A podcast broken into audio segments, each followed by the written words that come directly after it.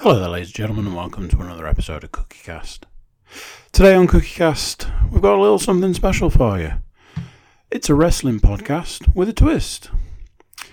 WrestleMania was that huge, it was done over two days, and uh, there's just too much content to cover. So, what we've decided to do for this one is to do a WrestleMania roundup. That's right, join myself, Stu, Matt, Paul, as we get into uh, how great WrestleMania was and uh, find out who came out on top, both in the matches and in the cookie cast predictions. I think uh, I think you'll be uh, I think you'll be surprised on that one. If you're checking us out on YouTube, then subscribe. If you're already subscribed, get someone else to subscribe. That's that's how it's going to work from now on. Pay it forward, people. If you're an audio listener, you can also subscribe. Don't feel like uh, you're being left out. Uh, wherever you get your podcasts, just uh, subscribe and share and like and comment. So here we go. This is Cookie Cast, the Getting Over podcast.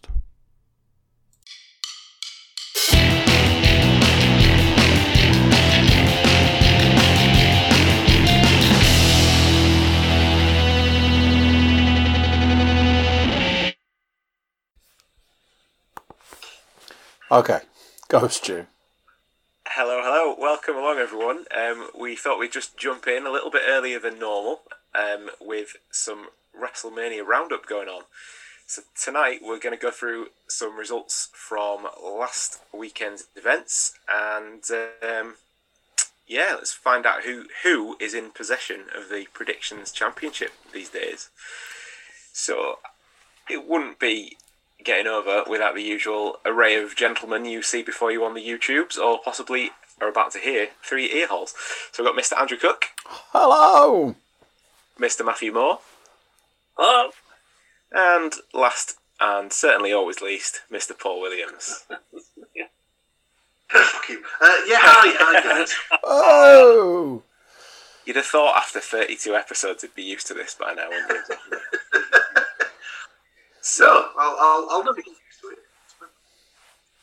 I thought I thought I'd kind of go through it match by match as as it was on the night, and we'll kind of build up a picture as to, to where that predictions championship is heading. And because WrestleMania season, there will always be a little uh, any other business situated right on the end. So we'll start where WrestleMania Night One started. So um, yeah, go get your brollies, lads. We've got a thirty minute rain delay now. 30 minute? At least 45? well, I was trying to keep it tight for the podcast, for come on. So, eventually, after a little bit of uh, inclement weather, we got an opener of Drew McIntyre versus Bobby Lashley for the WWE title. Paul already either, either has Can I- something to tell us or. Well, obviously, the, the weather delay was a bit unexpected or unwelcome, shall, so, shall we say. But one good thing that did come out of it was. Did, did I- I'm assuming we all watched the event and things like that. Did, did anyone see the Drew interview that obviously he had to do as part of the delay? yeah, and um, obviously he was thinking on his feet, and obviously Lashley and MVP went off to a particular side of the camera, and he specifically told the interviewer that he didn't want to face the way that she was facing because he didn't want to turn his back to Lashley MVP, which I thought was great. That's Yeah. that was a really excellent sort of piece of storytelling. He shouldn't because he wouldn't. well, If you were if you were in a legitimate fight with someone, you wouldn't want to turn your back to him, would you?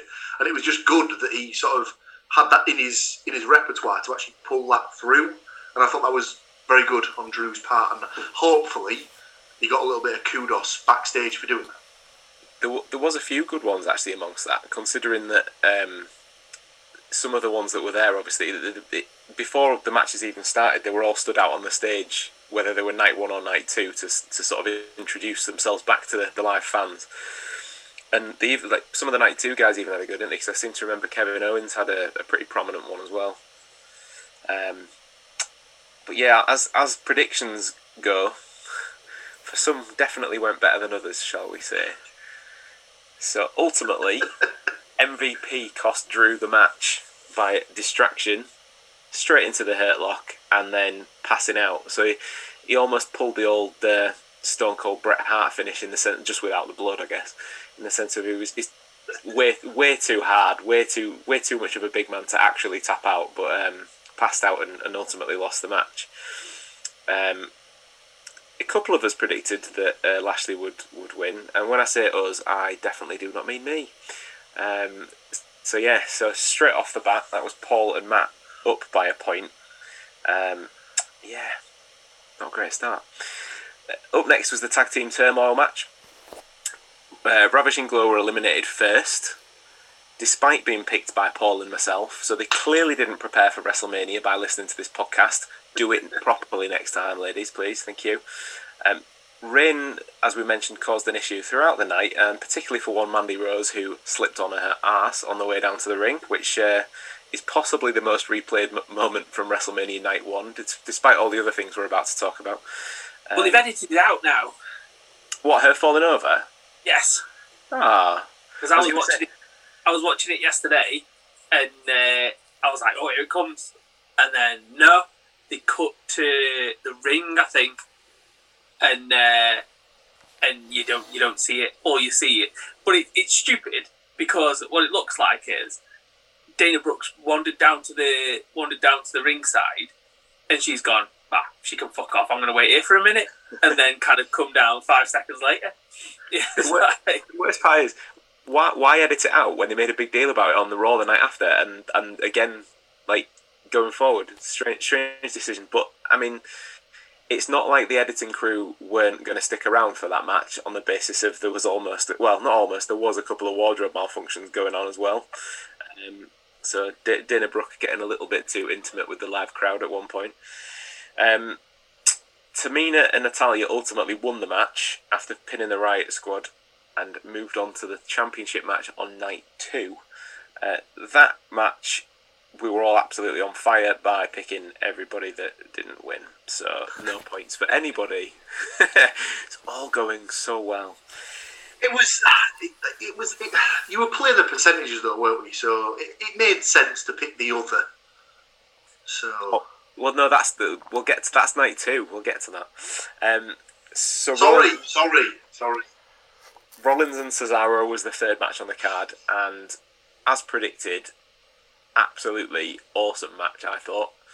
Really enjoyed it. Uh, definitely up there for, for for one of the matches of the weekend for sure. Highlighted by Cesaro busting out not only the UFO, which for for those that don't know is essentially him having Seth Rollins up on his shoulders and spinning him around as fast as he possibly can without even holding on to him. It's just the momentum keeps him up there. It, it looked very impressive. And then, of course, busting out the swing. We mentioned it last time the record of 22 swings for Mr. Cesaro. It's WrestleMania. He's going to do one more, isn't he? So he nilled 23 swings on Rollins and uh, picked up his first singles victory at WrestleMania. And Matt was the only person who didn't think that would happen. So was a, point a point lost there. 'Cause that was the one where that was that was I spent a long time thinking about that one, didn't I? I think if memory serves me right. but yeah, man, I think too much, get it wrong. So we knew that Big E was going to be night two, but he also made a little surprise appearance night one, introducing his boys, the New Day, down to the ring. The old r- ring entrance was uh, was back to full full standards, and introduced New Day to, for their match with AJ Styles and Omos. Um, I think I, I had read something afterwards. There was something about a petition that had been going around online. Some it somebody Cook had started a petition about keeping New Day together for the weekend or something, something like that. But you can look that up yourself. Um, It's true. It's all true. the the gear, the gear that the New Day actually put together though was pretty cool. I don't know if anybody picked up on it.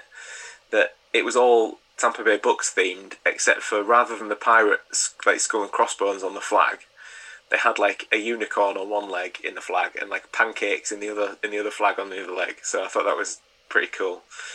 Um, as we all probably expected, really really simple story. New Day were in control until the big man got into the ring, who then absolutely obliterated them. ended up pinning Kofi Kingston just with one foot. Um, I don't know if it was supposed to be directed that it was AJ making sure he did what he was told, or if it was genuinely caught up in the moment. But I seem to remember the end of that match, AJ having to tell him to put his foot on him to pin him, uh, which which seemed a little bit little bit off. Um, so yeah, so they've on his debut captured tag team gold. And from going from the women's tag team match and getting nothing right, we all picked that result, so we all we all got a point there. Then probably one of the shocks of the night after this. Not I'm not talking about the, the next match. The WWE 2K22 was announced. Like whoever thought that would make a revival after the absolute shit can that was uh, 2K20. But yeah, moving on. Um, does anybody want to guess if they haven't already then seen what what happened to Shane McMahon in, in a Shane McMahon match?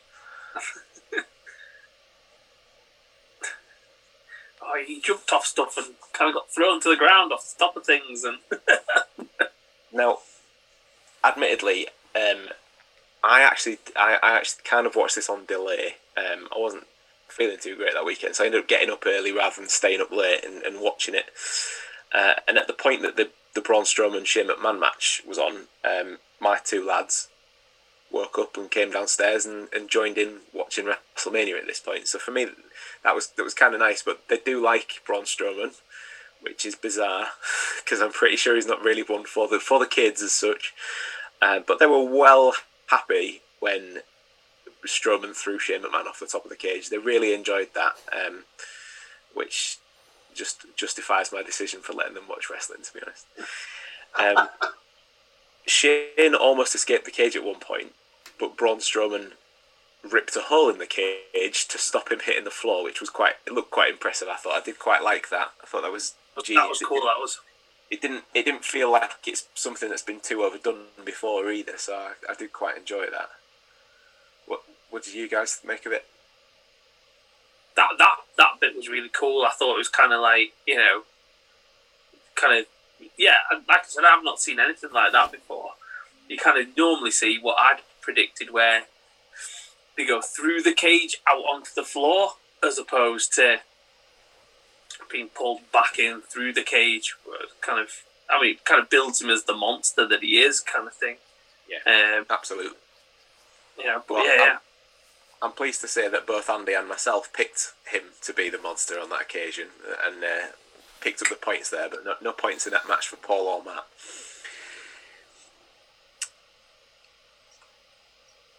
So, the next match. One that we didn't really want to see, if I remember from the predictions podcast.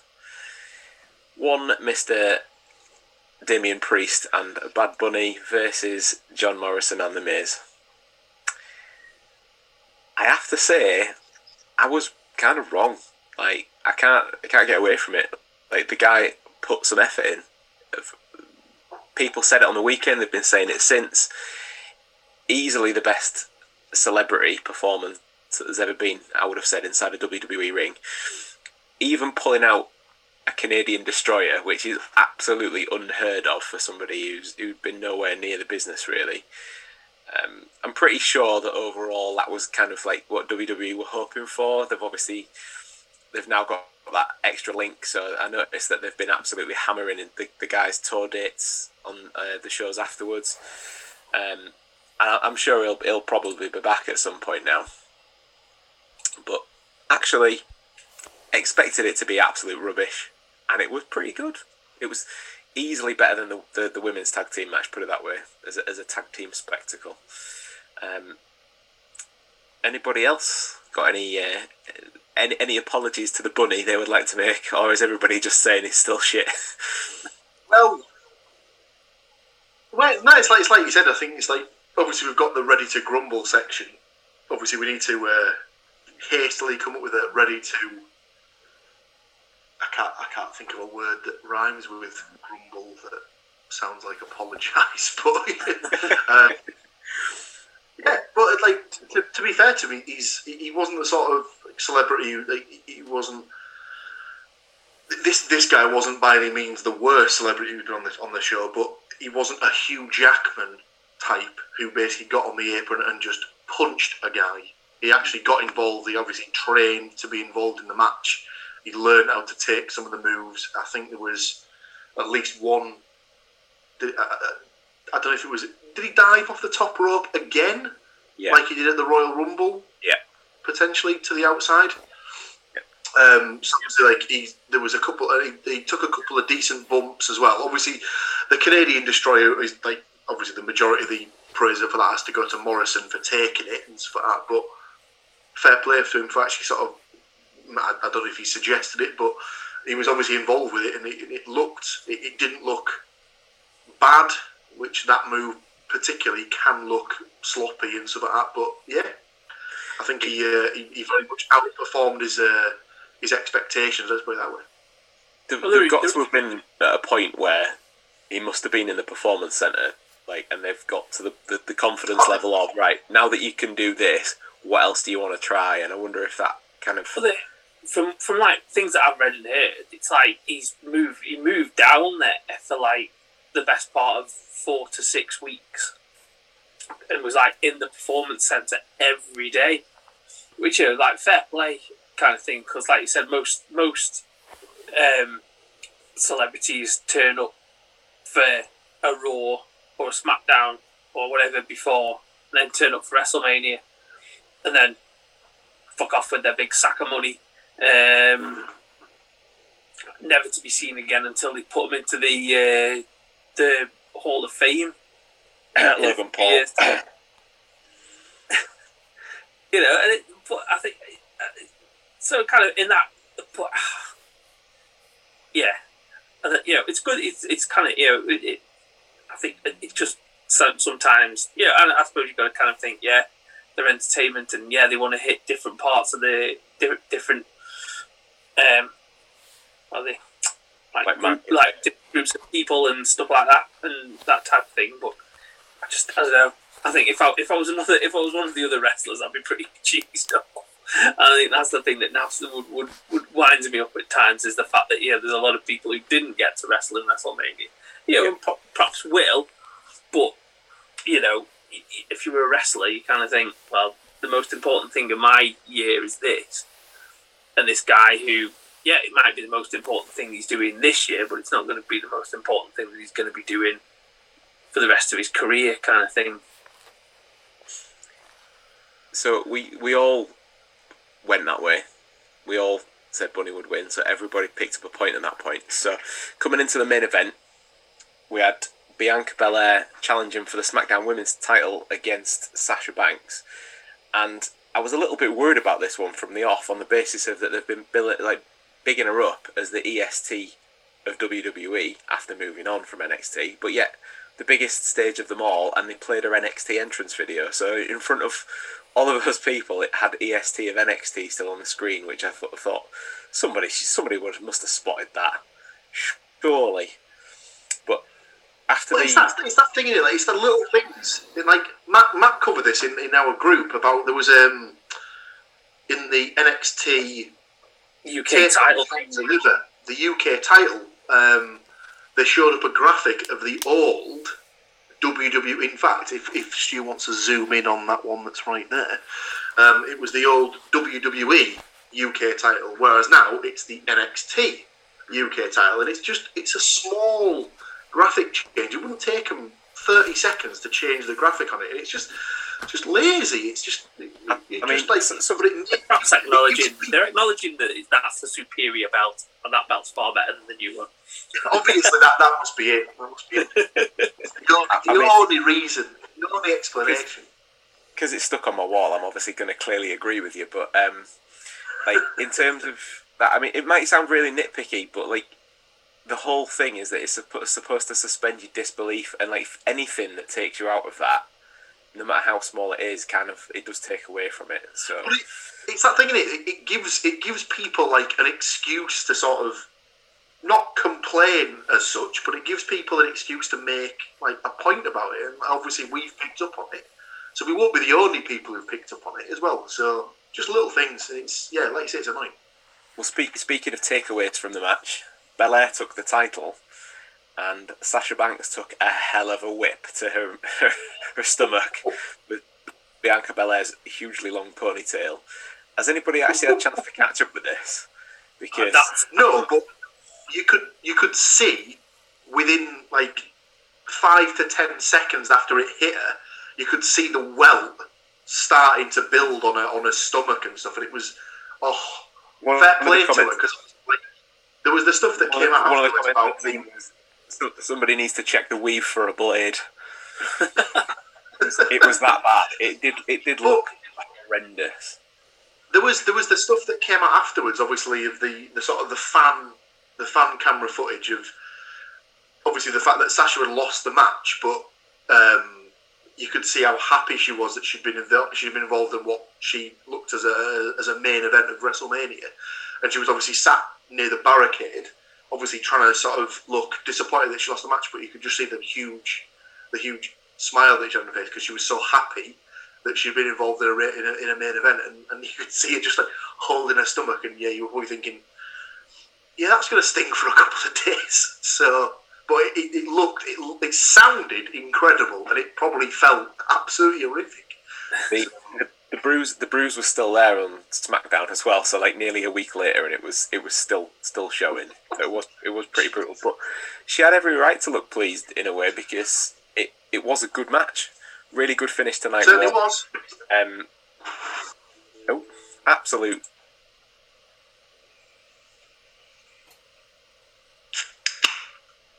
Has he gone? He's gone again. He's gone. I thought Well, Matt. I thought Matt had gone got- with him at one point, but Matt was just Oh, no, incredibly still. And I was like, "No, he blinked." To keep it on, to keep it on brand, I'll, I'll, I'll, I'll show that I've, I've cracked open a, a on brand beer. So until he comes back, Strawberry I'll keep it and strawberry and what? Cream pie. Cream pale. Strawberry and cream and pale. Cream pale. You always see what it pours like. there was an alert, and then there was a, and then he was gone. I'm sure he'll come back. Looks good.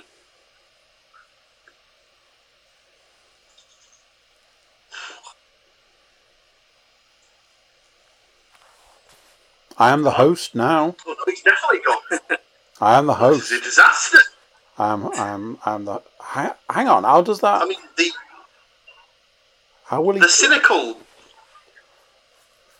the cynical The cynical fan. his laptop. at this time. The cynical person in me would be like, "Well, they've got we've got to the end of night one." So he was like, "Do you know what? This is the perfect time to take a break or something like that." This is the perfect time for me to leave.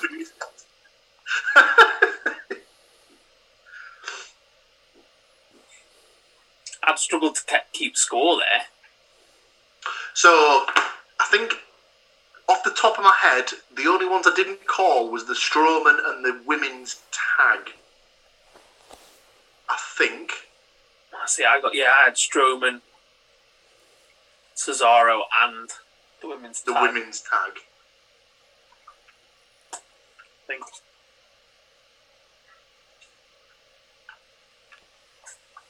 Frantically trying to go through the first day card in my head. But um, he's, he's, he's, he'll have the book. He'll, he'll be able to bring it back. He's, he's, Oh he's no, he'll he'll he'll know, he'll know the result. the thing is as well, the, the the podcast viewers and the podcast listeners will be able to tell from his general demeanour whether he's uh, whether he's got the belt or not because uh, he's not he's not the greatest, shall we say, poker player. I mean, I mean, I've got the belt. got belt. I've got his, the belt. His I don't. face could do with a little bit of work. I don't really. I don't really care who who's And- allegedly got And there is also this. We we discussed this, and obviously there's the fact that we've had all these podcasts in the interim time, but the holder of the belt has never really changed hands, has it? so We should have a we should have a WrestleMania champ like has a crown or something, and they can wear that for the year.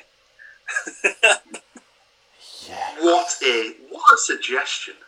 Uh, apologies for my uh, terrible, terrible equipment that just made me duck out for a second there. But I'm, I'm I clearly came back into the conversation where Matthew is more than aware of what is going on in these predictions and the, therefore the results. So um, make your own crown, Matthew. Um, but well, I was I was getting to the Well, the end it, is of it the. Uh, if, if, if needs be, if needs be, is it the sort of thing where if you if you drop out of the call, you immediately forfeit at least one of the points from the predictions? I, I, Um, I mean, I'm not going to skip ahead too far, Paul, but hold that thought. Um, so yeah, I, I, I was getting towards like the end, end of the uh, the night one. Um, I'm not sure. Apologies again for, for me dropping out, but uh, as we said, Sasha Banks lost the title. However, predictions wise, only I lost a point on that one. Damn it! Damn it! Damn it! Damn it! I told you to hold that thought. Um, so yeah, I was going on the basis of I didn't think that both Royal Rumble winners would win, and I ended up picking Edge in, in the second one. Um, also worked out really well, didn't it? Anyway, after night one, stand-ins for the predictions title. Myself and Matt were on four points after night one. Not too bad, four out of seven. Could could have been much worse. But Andy and Paul were tied for the lead on five after night one. So with seven matches to go, um, that's that was where we were standing. Um, night two began without, thankfully, the rain delay. No massive dramas or anything. Uh, but they did decide to, to kick it off with Orton versus the Fiend. Now, Well, well, you say you say kick it off with the Orton, Orton versus the Fiend. Obviously, we had a little we had a little bit of pirate shenanigans before that all started. So you know, sorry, I'd clearly uh, erased that from my memory. Lead us through that, You know. Paul. Ti- Titus O'Neil and Hulk Hogan being the best damn pirates they could possibly be. What the fuck was that? Now, So bad. this is the point where I clearly remember why I didn't write anything down, and it was because I was banned from making any kind of pirate jokes on the last podcast. So um, that that's why I abstained. Clearly, see that that one's still with you, boys, isn't it? Anyway, did it? Did anybody anybody predict this at all? Did anybody pick? I don't think. I think everyone went the fiend, didn't they? Yeah, the answer is no. no. Nobody picked it. Everybody picked the Fiend to win. But I did I did see something that came out on the internet where it was there was someone who sort of obviously I, I'm assuming we were all a bit baffled by it and things like that. And then someone did say they've kind of with what they've done, they've kind of painted himself out of a corner because obviously up to this point the Fiend had never lost, and now obviously he's he's he's proved to be beatable. So it gave them the out of they can continue the Fiend storyline, but obviously it gives him like a fallible section of his character, I suppose is the best way to describe it.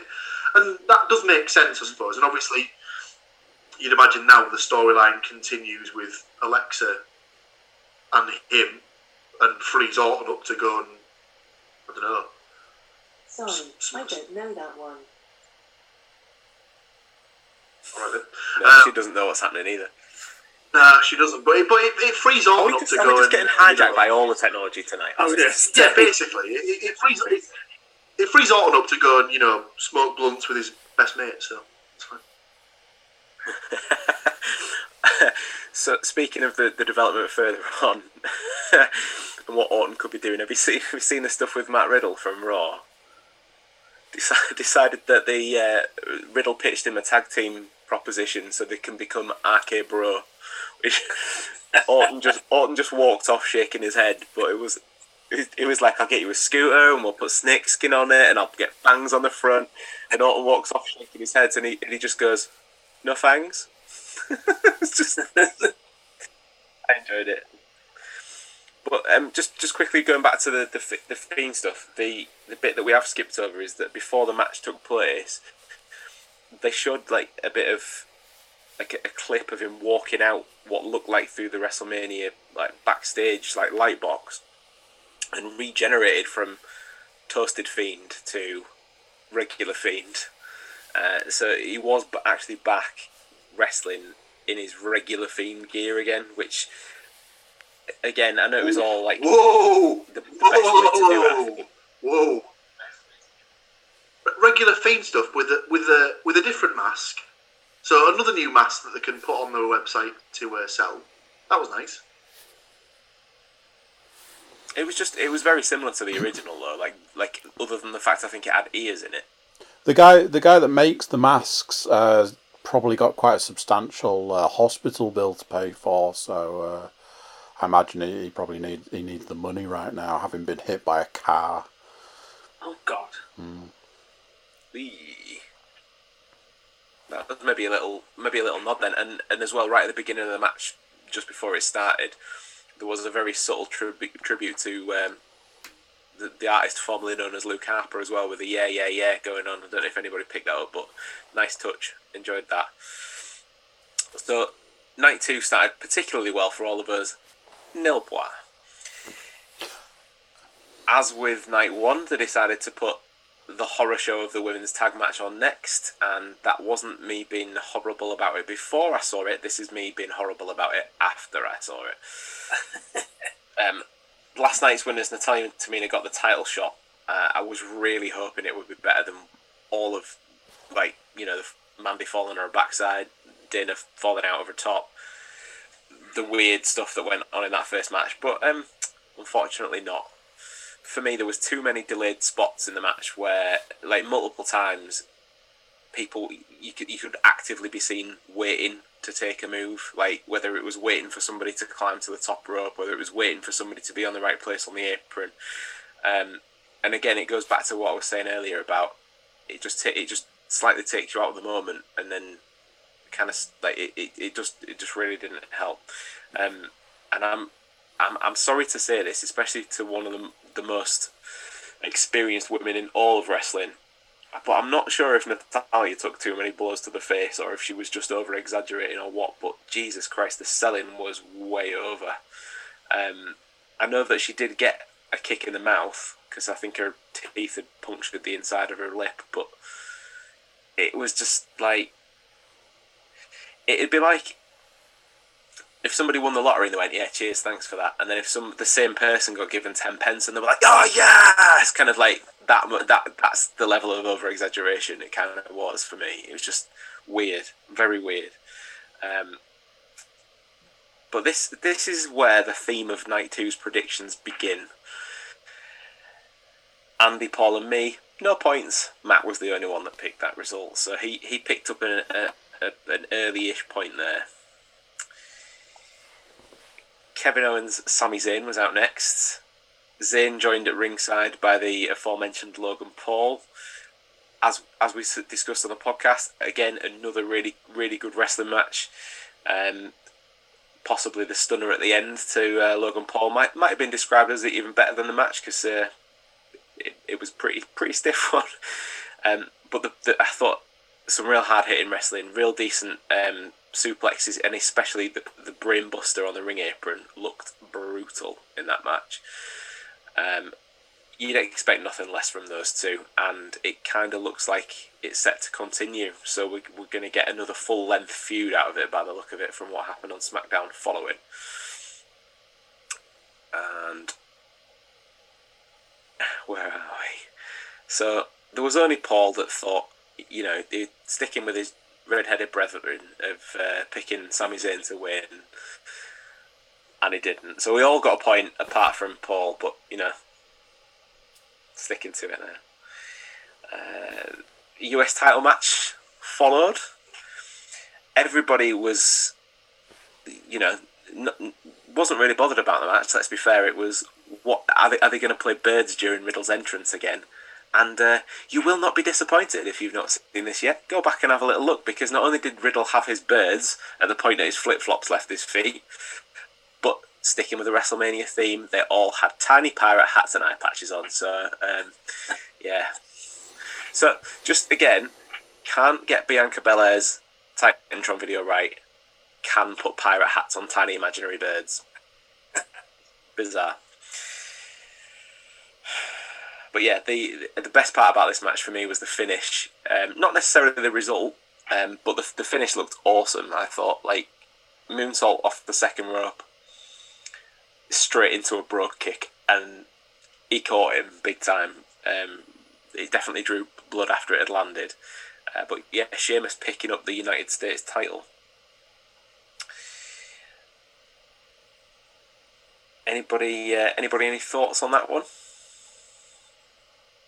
Matt, Matt's just pointing to himself because he, he knows that he's got a point from this. Yes, Matt did pick up another point, as did I on that match. Uh, unfortunately, none for Andy and Paul there. But um, yeah, any, any thoughts on the match particularly?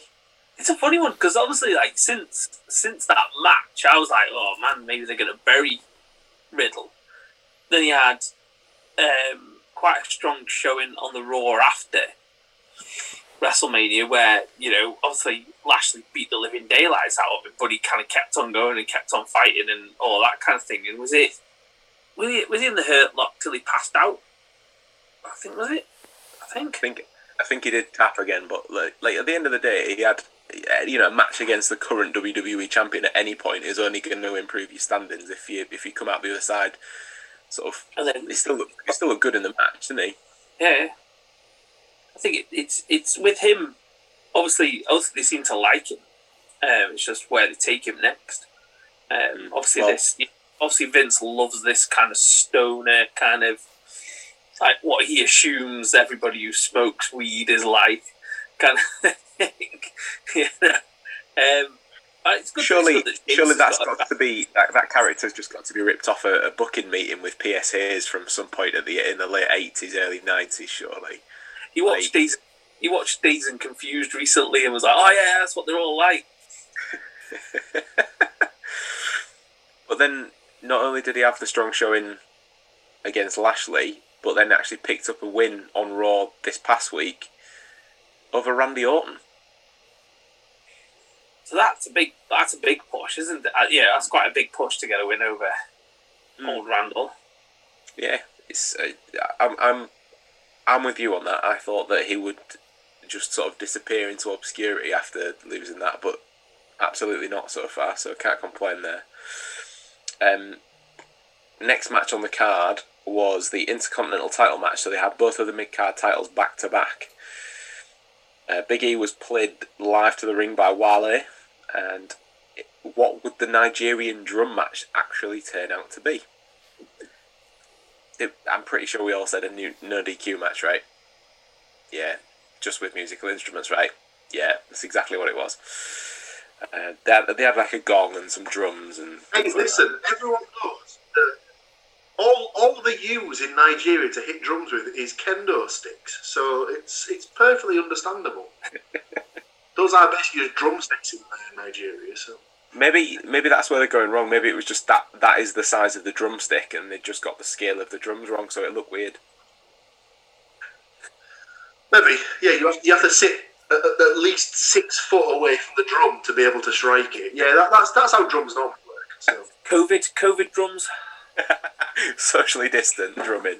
socially distant drumming, yeah, I like it, man. I like it.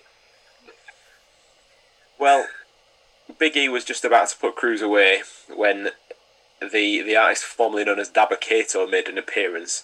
Now been uh, given the moniker of Commander Azeez. So you know they're, they're definitely not going down the uh, stereotyping bracket with this one, are they? As a preemptive strike, do I need to put thirty seconds on my clock? For Andy, because he's that upset that Big E lost, or Oh no, for you. Why? Oh, I, I, I imagine Andy's just at this point. Andy's probably re- re- ready to throw the towel in because he's absolutely distraught that his, his man didn't win this match. So, I, I had to put my uh, Triceratops in for wash because it was just absolutely sopping with all the tears it soaked up over uh, over the weekend. Uh, can, can we can we not forget as well that as much as we give Andy stick for this, um, he actually did pick Big E to win that match, so it's almost like a double kick in the balls. That not only not only did he not get a and if there is it, one man that loves a double kick in the balls, it's this guy. Right here. Let's face it. Come on, look at it. Look at me. so essentially the the newly formed alliance between those two handed the Intercontinental title to Apollo Crews, and Andy wasn't the only person to lose a point there because I also picked Big E, leaving Matt and Paul to, to gain one on both of us there. Two matches to go, and this is essentially where the predictions title was decided because a correct result for Matt in this match meant that he uh, he was gonna he was gonna win. So Rhea Ripley and Asuka took the semi-main event spot on night two, and another one didn't disappoint. I, I, I was, aside from the women's tag match, is because both nights. I, I don't think there was a, a terrible match on the card. I think they were all of a reasonable standard this time, so uh, quite okay with that. Um, these two ladies definitely traded blow for blow, hole for hole, counter for counter, and eventually, after uh, encouraging Asuka to come back at her and kick her in the face, ducked it, hit a quick riptide for a bit of a shock ending, really. Um, this, like, both now the women's ti- both of the women's titles are both on ladies that have only just really recently come to the rosters. Um, I'm okay with that. They obviously they need to they need to build the new stars, but they need to be careful with how they do it because it, I don't know if it would make more sense to have a bit more experience on one of the sides at the moment. I'm not sure, so that you're essentially not going to end up playing the same storyline on both brands. Um, happy for Rhea Ripley, uh, definitely a deserving champion. But it just I, now that they've gone with Belair and Ripley as the champions, I, I just I feel like they're going to need to give them both a, a, decent amount of time to get established now. Yeah, I yeah, I think it's, it's, difficult, isn't it? Because you know it, it is about getting people to watch. what you don't want to happen is that people are turning off the television to because they don't want to watch those two, and so they quickly take the the um, the, the belts off them. I think they're both engaging characters, and they should be able to kind of as long as they put them with somebody who's experienced and put them with like as their as their as their opponent, then it should be fine. But yeah, you know, I think they've got to be really careful in the booking moving forward because they could just be, you know, if it goes poorly, it could be done and dusted as a champion within a month, or you know, by the time the next um, pay per view happens. And yeah. that, like it, it's that it's that weird thing. Like I, I might be skipping ahead here, I'm, this might be covered in the any other business. So I'm, apologies for sort of skipping ahead, but it's that sort of thing where now you'd imagine that a perfect a perfect sort of feud for either one of them would sort of like fit sitting with a like a veteran of a of a Mickie James type would be a perfect opponent for either one of them to get them through the next two to three months. Put them put them in a match against them for a for the next two to three pay per views, change the stipulations each time, maybe give Mickie like a disqualification win to keep the sort of the feud going, and then obviously they go and cut Mickie James from the company. So they kind of shoot themselves in the foot, where Mickie would be a perfect candidate there to, to take either one of them, show them exactly how you build a match, build a storyline, pace a match, etc., etc., whatever, and they've kind of screwed themselves over by releasing her from the company there. I think you know, like obviously Ripley's gone straight into a, a storyline with Charlotte Flair, and you know, kind of it's, it's, it's amazing how quickly time passes by. Because I was li- like listening to something this week, and it's like, oh yeah, it's the seventh year on the main roster. You think that's amazing, that's insane. So you know, you're kind of saying like, yeah, you know, kind of we'll, we'll talk about kind of last Thursday, no doubt. But you know, if if that person's not going to wrestle and is not going to spend much time on television, then maybe they're just going to cut them loose because the person you kind of see someone as being a veteran of like 15, 20 years. Well, they've got the people who are like seven, eight years now and know how to construct a, a, a story and know how to um, build stuff. So you know, it, it's like I said, it's picking that person that you know they've put Ripley in with Charlotte Flair, who she's already had a storyline with. They've got um, Asuka in there as well to kind of be a perfect foil within within it. It's where they go with Belair. Is it? It does. Know, is is Sasha Banks? Obviously, Sasha Banks is going to be in there, um, kind of obviously for a rematch. But it's where they go after that because I presume Sasha will go and have a little bit of time away again, possibly. But is it you know Bayley coming coming in? It's where they go with the SmackDown side of it because that SmackDown doesn't seem to have as many people. But then I suppose if you know the man comes back and then uh, you know that that'll kind of work quite nicely as well because all of those all came up to the main roster at a similar time. Yeah, and you you mentioned uh, Becky there as well, and uh, th- they seem to like to keep the real life couples together. So you would assume she's probably going to SmackDown if she does ret- choose to return.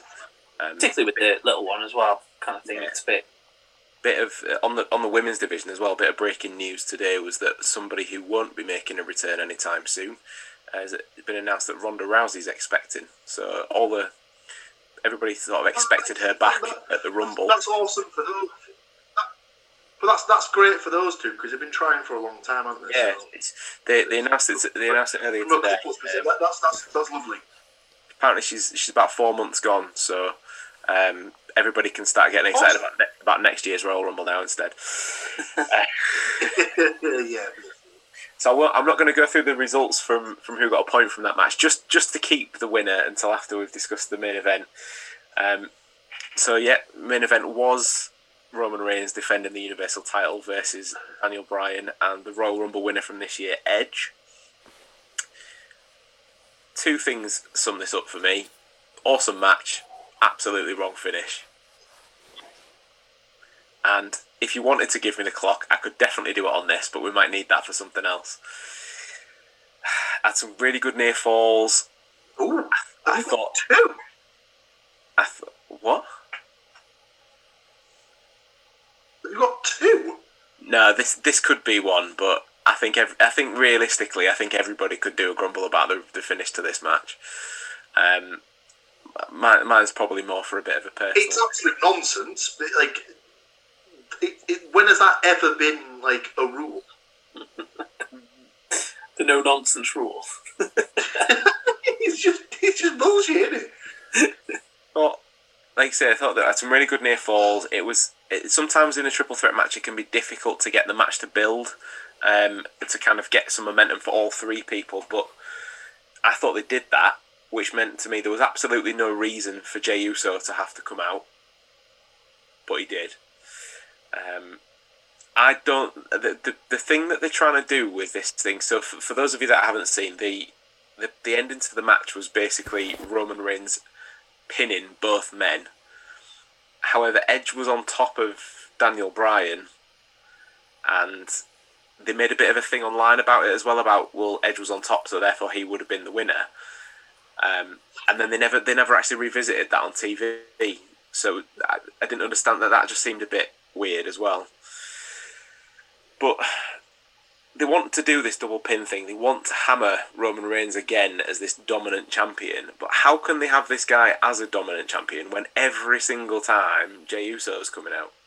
Like, have him as the chicken shit heel champion that needs help every time. Fine.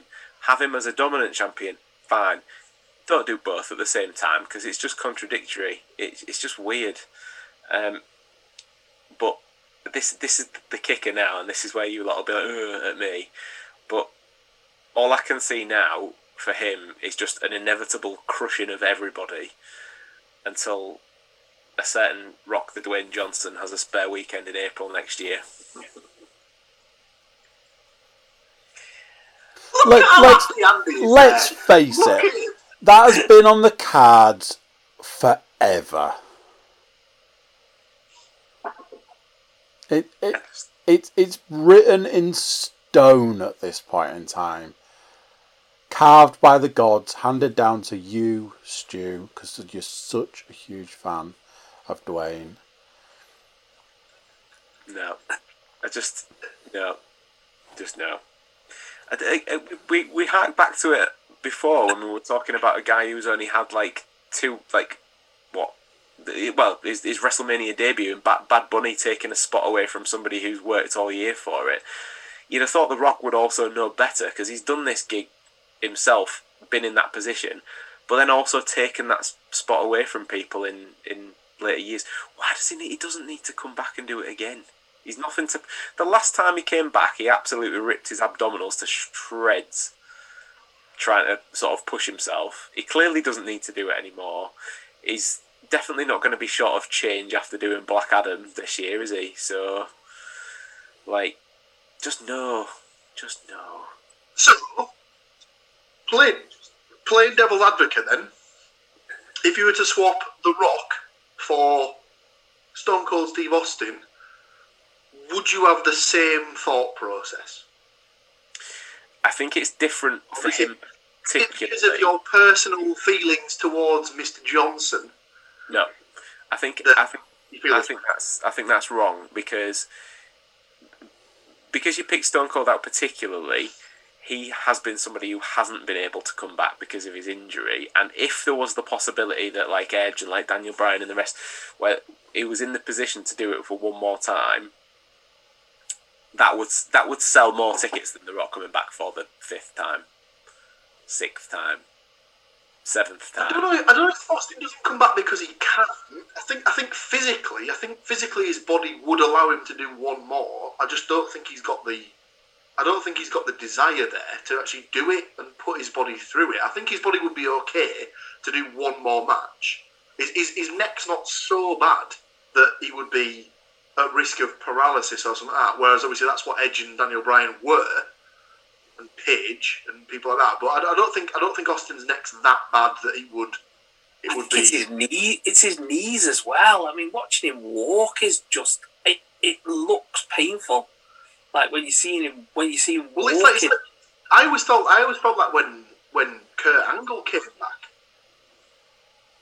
it just I just don't think like for somebody and, and Angle's a perfect example of that. And you know we can talk about all elderly wrestling if we want. Um, um, but like Sting is just it, it's just like seriously, gents, just give it a rest now. You well, you can't need the money, and, and it's just like, shitting on the legacy that you had before you know, it, it, and for for people to come back and yeah, I think I just I just think when we when we watch the Undertaker matches and you just think, oh, just just you need to stop now. And I think if Stone Cold came back, which I don't think he's going to, because he's got plenty of other things to be doing, um, I, it would just it would you just watch him and you think, oh, yeah, you can tell this guy's not wrestled in twenty years you can tell this guy's, you know, that he just can't go. I just, I think that's the thing. He can't go anymore. I Plus as well- imagine that Dwayne will be using it to uh, start his presidential run. Forty-six percent of Americans can't be wrong, Stu. Come on.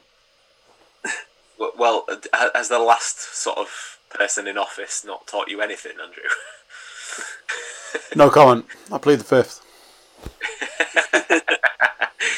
but just to just to hark back to your original question, Paul, it doesn't need to be someone who's come back a hundred times. It, if they're going to bring anybody back, bring bring somebody like Punk or uh, do you know what? I'm even going to say it. Even even a Cena. Do you know what I mean? Like he's not he's not had that like full run back since he since he like officially left. So I think enough time has passed and the generation of people that would be happy to see him will be also like coming like the, the people that were like 12 13 14 that thought Cena was cool in his heyday will now be of the point where they'll be like I'm gonna buy a shit ton more t-shirts now he's back for a run. Like so that somebody like Cena would make more sense than, than The Rock to me. But the the only thing not there is the fact that Cena's not related to him they've they've instantly got a story, which is why it's, it's going to happen, and I will be really not happy the entire time it's happening.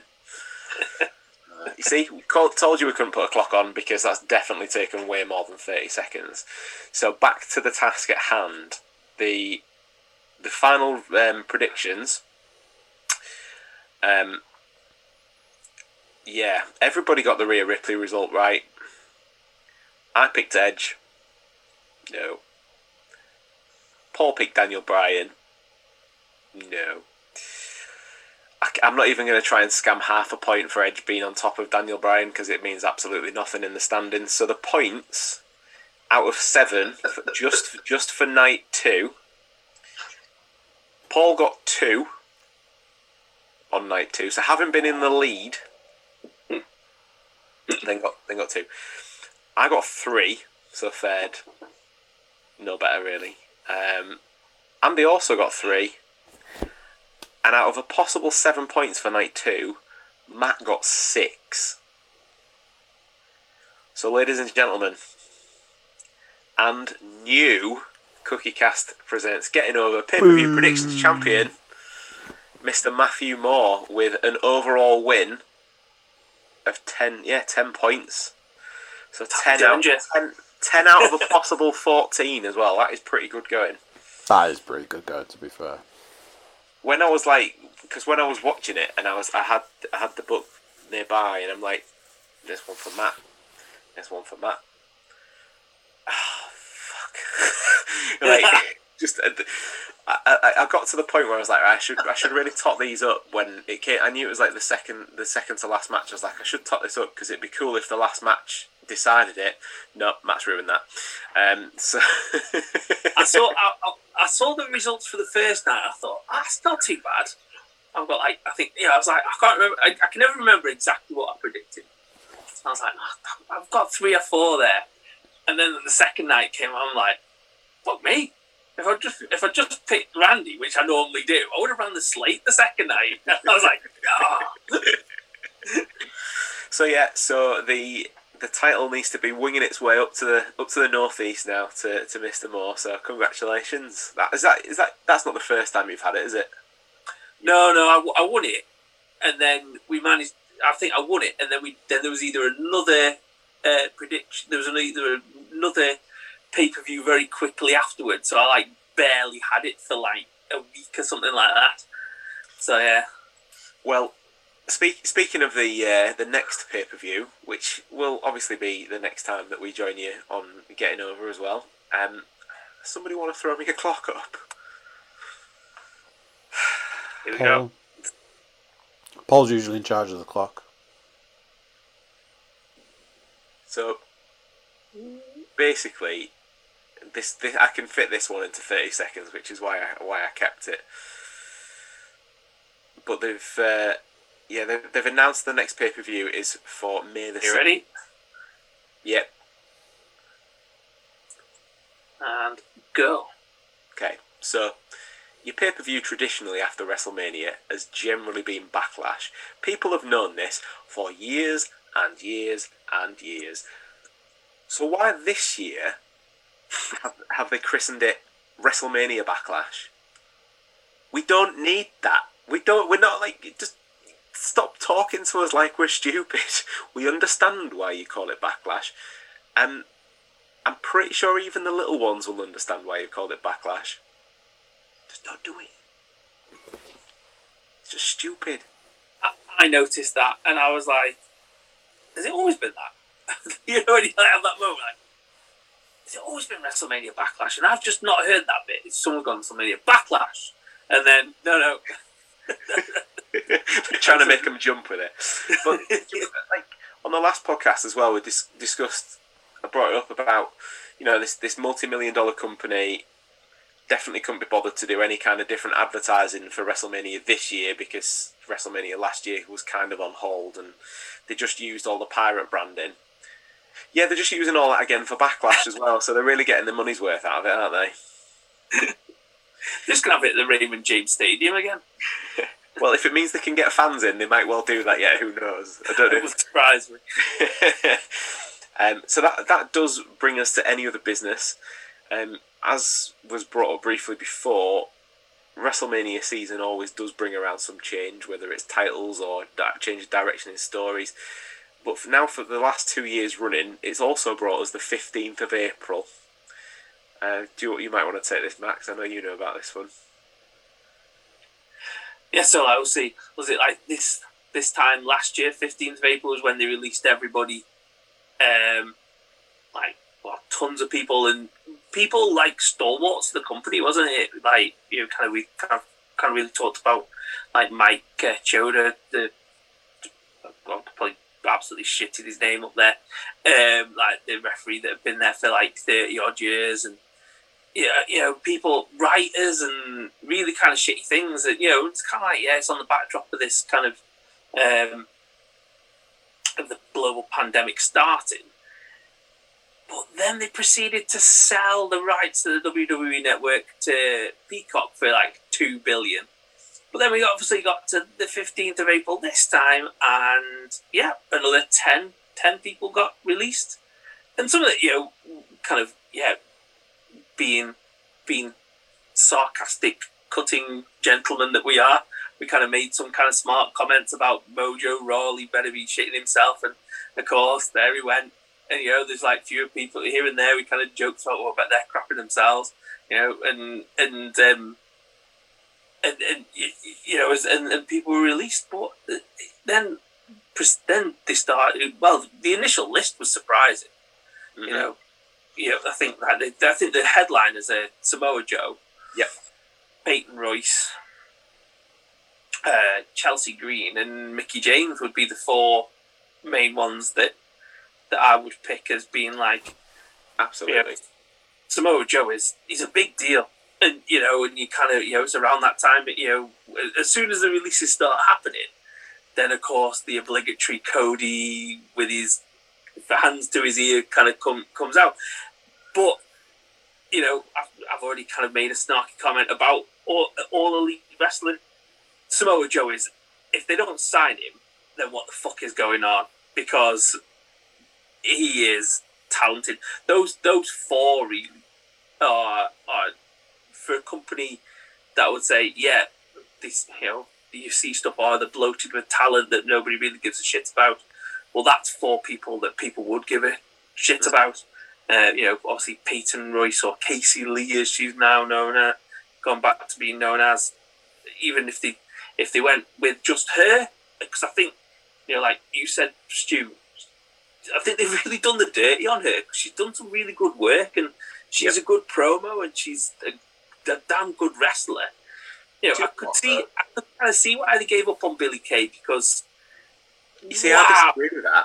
I, I disagree with that because there's a few there's a few things throughout that list, but Billie, Billie Kay worked herself into having a match on night one of WrestleMania, so she has featured on the biggest show of the year and gets shit canned three days later or whatever. Like, just no, like she she was entertaining. The whole I, I think I made a, a, passing shot about the fact that at least she was prepared for it because she already had a resume ready.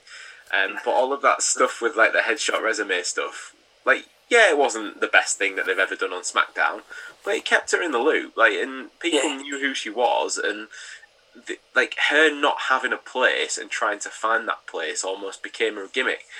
But they've done they've done the dirty on on Royce and Kay by splitting them up in the first place because they're too stubborn to admit that they made a mistake with that. And then rather than putting them back together and keeping a really decent pair on the roster, they've ended up getting rid.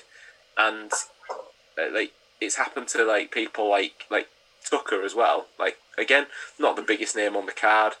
Worked quite nicely as a team with Otis. They obviously see something more in Otis and split him away. But again, he, he's not. He, he had the money in the bank briefcase essentially taken off him last year. So they're obviously not as hot on him as they were. Another tag team that's got split up and, and someone's got canned because of it. But Samoa Joe commentated on WrestleMania, put up with the thunderstorm, wore a bloody bin bag on TV for Christ's sake. Like, just. And then bid him off three or four days later. Just, I, I really don't get it. I really don't get it. Um, I mean, I don't think anybody was surprised with, like we said, with Mojo nobody was probably particularly surprised with Bo Dallas or Wesley Blake either. But as I, can only really echo what you said, Matt. Particularly those four. Mickey, Mickie James was a disappointing one for me. Mickie James is my all-time favorite like women's wrestler. Um, I understood she wasn't going to be there for forever because you know she's she's not part of like the, the current generation that they want to push. But I thought when they brought her back that they might get one more title reign out of her to essentially put somebody else over, as we, we, we mentioned. And again, just wasted.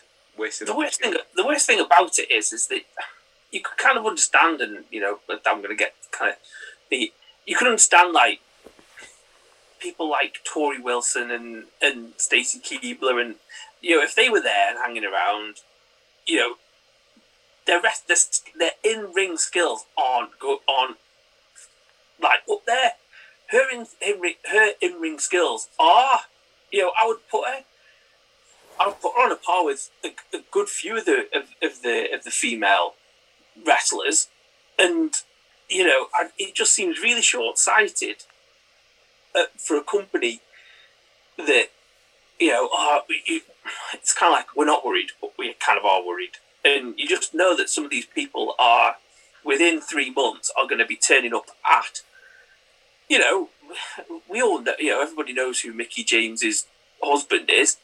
You know, NWA are going to love having Mickie James there if if she wants to go and work there. She's already worked at Impact, you know, and and we kind of go on about this, you know, or you kind of see it going uh, on like in other places.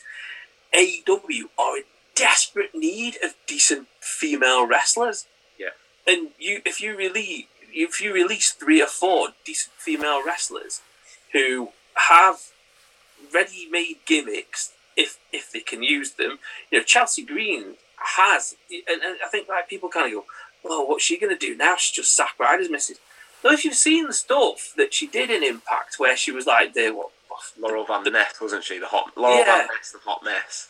the hot mess. The, like, she was like dressed as a bride for a bit, and like all insane stuff like that.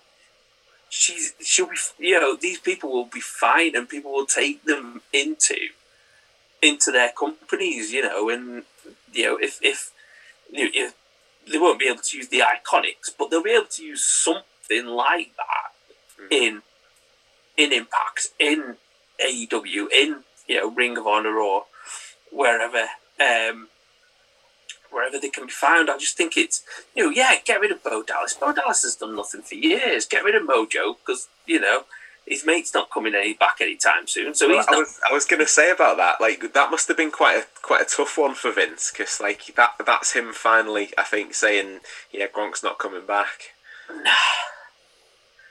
I mean, maybe maybe maybe in like two or three years' time, and after he's won two more, two or three more Super Bowls with old TB12, then then he'll come back to to, to wrestling, but uh, not yet. But uh, just very quickly, just because it, it kind of pops into my brain when we were talking about Mickie James, I always, I, and, and I will sing her praises forever and a day because I do think she is and has been and that that good for the company. But very recently, WWE themselves published a list of the top 50 female performers in their company of uh, allegedly of all time. Um, now, Mickie James, for anybody, should be comfortably top 10. I would argue. Um, they had her at 12. Not too far out, you might say. Ronda Rousey was at 9. Don't get that at all. Um, and amongst the, the top, I mean, I don't think anybody would argue with Trish because, unfortunately, you- unfortunately for Mickie James, I guess Trish was that kind of balance of somebody who worked to to, to increase her skill set, but also then had the other side of it that, that, that was necessary at the time. But you've got people in the top ten like like Becky and Charlotte. Yeah, they're good, but can you really class them in an all-time list just yet? Sasha Banks, Asuka, again in the top ten. All time just yet? Really? Feels a bit soon. It's just that it's this this kind of continual need to distance themselves from like the attitude era, divas kind of thing, and you just think you're burying really kind of talented people who worked. Yeah, when they first came onto the screen, you know, everybody everybody's yeah fully willing to acknowledge what what Trish Stratus was when she first came onto onto the screen and what I mean- Torrie Wilson was when she came onto the screen and stuff like when she first came onto it.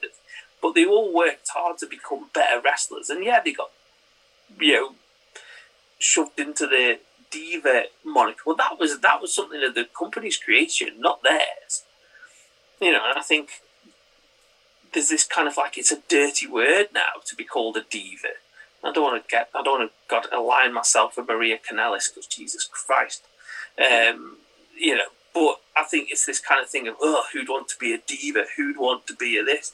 You know, like you can only deal with what's in front of you, and yeah, maybe you're not as good an in-ring performer, but promos and the, you know, it's when you look at it, it it's a third. The in-ring performance is a third of everything.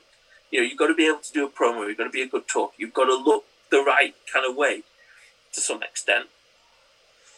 And and, and the in-ring stuff is is kind of part of it, but yeah, you can only kind of deal with what's what's put in front of you. And I think to shove it into the past is it's it's doing people a disservice who built. You, you can't you can't kind of go you know no doubt we'll be talking about this in the football podcast. Um, you can't shove history into a corner and say that didn't happen. No, no, no. We've always respected female wrestlers. We definitely did not make them wrestle in gravy or mud or do bra and panties matches or gra- or dressing or you know gown matches or we definitely definitely definitely didn't at the Royal Rumble in like 2000 or 1999 have a swimming suit contest where Mae Young kind of was ridiculed in front of everybody. No, no, that definitely didn't happen. No, no, no, no, no. Everything happened when we, you know, we had the Divas Revolution, and then, you know, we had the uh, was it Fatal Four Way with uh, Charlotte and all them kind of things, and we introduced the new women's title belt, and we no nothing happened before that. And I think there's this kind of attitude of there was nothing. No, no, no, no, no. We did. We, de- we definitely didn't objectify women. I feel like I feel like having looked at this list now, we could do an entire podcast on it. So we maybe need to maybe need to to, to, to pause it for now. My, my my final thing with it will be is that um, Jazz. Everybody remember Jazz? Yeah. Worked incredibly well in the ring. Um, they put her in at number thirty-eight. Carmella is four places higher. anyway, as as I mentioned, um, the next pay per view is WrestleMania Backlash, and it is on the sixteenth of May. So we do have a few weeks between now and then. So um, thank you very much for listening to us this time around. Hope that we've uh, got you up to speed on, on WrestleMania, and again, congratulations to Mister Moore for his uh, his ten points and uh, being crowned the new champion. If if he did better than Matt, feel free to drop us a comment. Let him know that he's rubbish at it.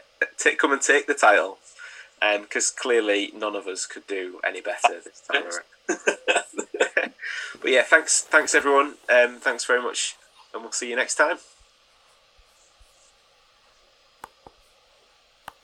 So there we go. What do you think of that? A WrestleMania Roundup podcast. Congratulations to Matt on the win. Well done to you, sir. Uh, yeah, there we go. YouTube watchers, subscribe, comment, like, share, do all of that stuff. It's fun. If you're listening to us and you like uh, you like your audio, then uh, you can still subscribe and you can still like and share wherever you get your podcasts from. So That's it for this one. Until the next pay per view, I'll leave this with you. But until then, I'm going to say bye and I'll see you then. Bye bye. Shh.